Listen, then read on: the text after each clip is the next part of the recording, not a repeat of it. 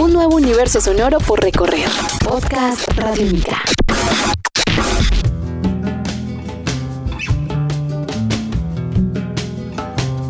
Podcast Radiónica. Hola, bienvenidos a Simona Dice, este viaje que hacemos por el mundo a través de la música sin visas ni pasaportes. Esta es la segunda parte de nuestro podcast con la cantante colombiana Victoria Sur. Y aquí hablamos precisamente con ella de lo que está haciendo actualmente, pero sobre todo cómo resignifica el papel de la mujer cuando pone a dialogar tantos géneros. Bienvenidos. Estás escuchando Podcast Radiónica. Bien, Victoria, y ahora justo en este momento que estás, que ¿Qué está pasando contigo? Uno saca un disco y siempre ya como que tiene, tiene un bolso cargado, un montón de canciones para el siguiente o, vives más como en la hora, en el proceso de composición y, de creación. No, en este momento ya tengo un montón de canciones nuevas y estoy como con muchas ganas de empezar ya a hacer la grabación de ese nuevo disco. También porque mm, pues con este disco nuevo eh, lo que pasó es que quería como ubicarme en el rol del intérprete, ¿no? Como de, de coger una canción de, otra, de otras personas y uno encarnarse en ese papel y entenderlas y interpretarlas. A la manera, pues quiero decir como de las mujeres que has mirado, como Susana Vaca, Lila Downs o la misma Mercedes Sosa, Buica, todas estas mujeres que son grandes intérpretes y quería hacer un acercamiento desde ahí, desde la interpretación. Pero me, hace muchísima falta eh, cantar mis canciones, o sea, como que tengo un llamado muy fuerte desde, desde la composición, entonces ya, ya tengo muchas canciones nuevas y empezaré seguramente ya pronto la preproducción de, de eso.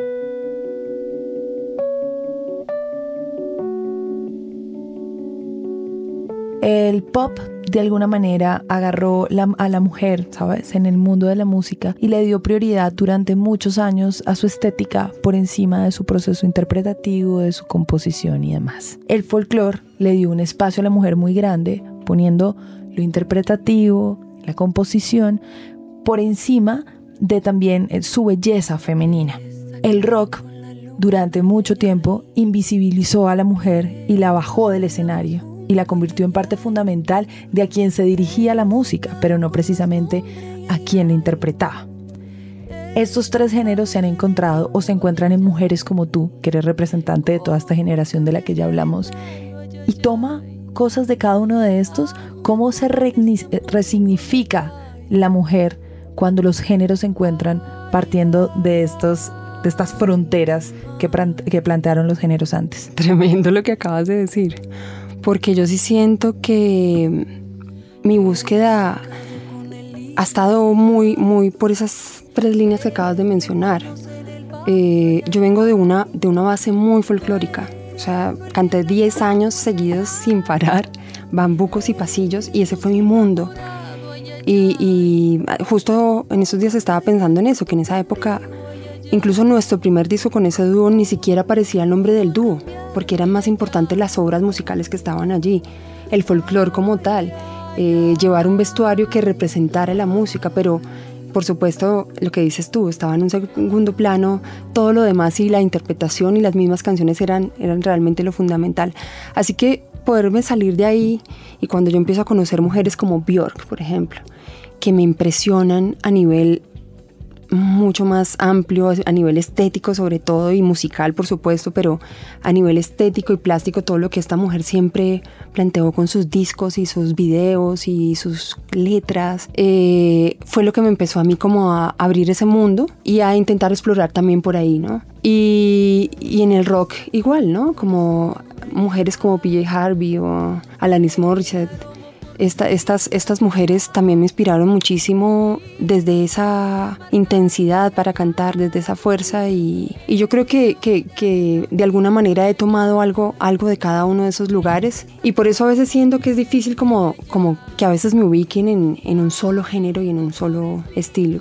Yo, yo como que mi conclusión ha sido que yo, yo siento que para mí cada disco que yo he hecho y cada disco debe ser, a, mi manera de ver, en mi caso, eh, como, como eso, como una nueva obra de teatro en la que yo mm, me reconozco como un nuevo personaje y me reinvento como un nuevo personaje en cada uno de mis discos, digamos. Y en, ese, y en esa posibilidad voy explorando un poco de cada una de esas cosas que mencionaste de los géneros.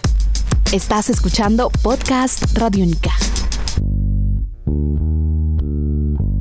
Y tú que llevas más de 20 años en esto, ¿cómo jugar con eso en la industria del entretenimiento? En el momento en que se muestra o se vende finalmente lo que el artista hace. Cómo hacer que no, que no prime una cosa sobre otra. Tú que además lo has hecho de manera independiente, porque es que además creo que es ejemplar para quienes lo están escuchando, muchas mujeres que están empezando a hacer música, que quieren tener su banda o de rock, o que quieren hacer pop, o que quieren cantar, o que quieren rapear, y dicen, bueno, yo, yo como juego conmigo siendo mujer, y hasta qué punto va esto, hasta qué punto hago valer mis canciones, pero hasta qué punto importa más cómo me veo. Cuando, cuando estás en este camino de la música independiente y además eres solista, es un camino muy solitario. Es, es muy difícil y, hay que tener realmente un, alma de, hierro para poder sostenerse y, tener esa constancia. Yo creo que, ante todo, creo que está la convicción, las ganas de, de seguir haciendo música por encima de todo, esa necesidad de expresarse desde la emoción, desde la canción, desde la voz, pues es lo que me mantiene viva, ¿no? Pues como a nivel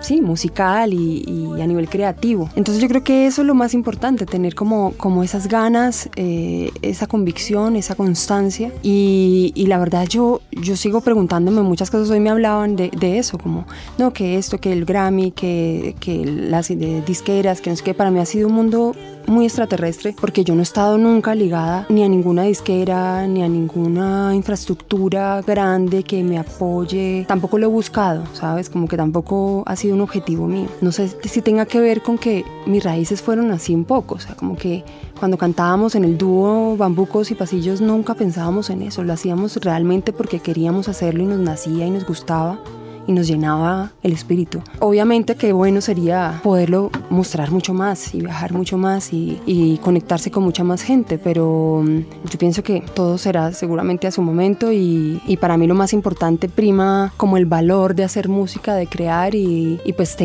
cada, cada quien tiene también sus espacios ¿no? para presentarlo. Yo he tenido mis espacios y, eso digamos lo, lo disfruto y, y así es, bueno. Qué ejemplo y qué inspiración. Victoria, muchas gracias por este momento. No, muchas gracias a ti, Simona. Qué linda entrevista. Gracias.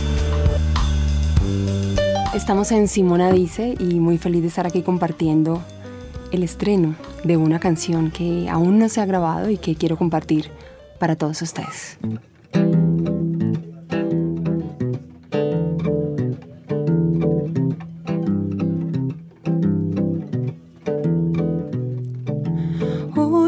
Quiero más de tu calor, de tus besos y tu voz, de tu amor y tu existir. Yo ya no puedo resistir estas ganas de sentir tu piel muy cerca de mí.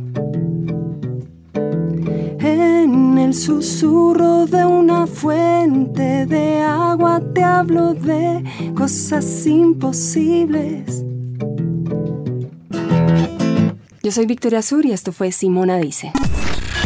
Este es un podcast Radiónica. Descárgalo en radiónica.rocks. Podcast Radiónica.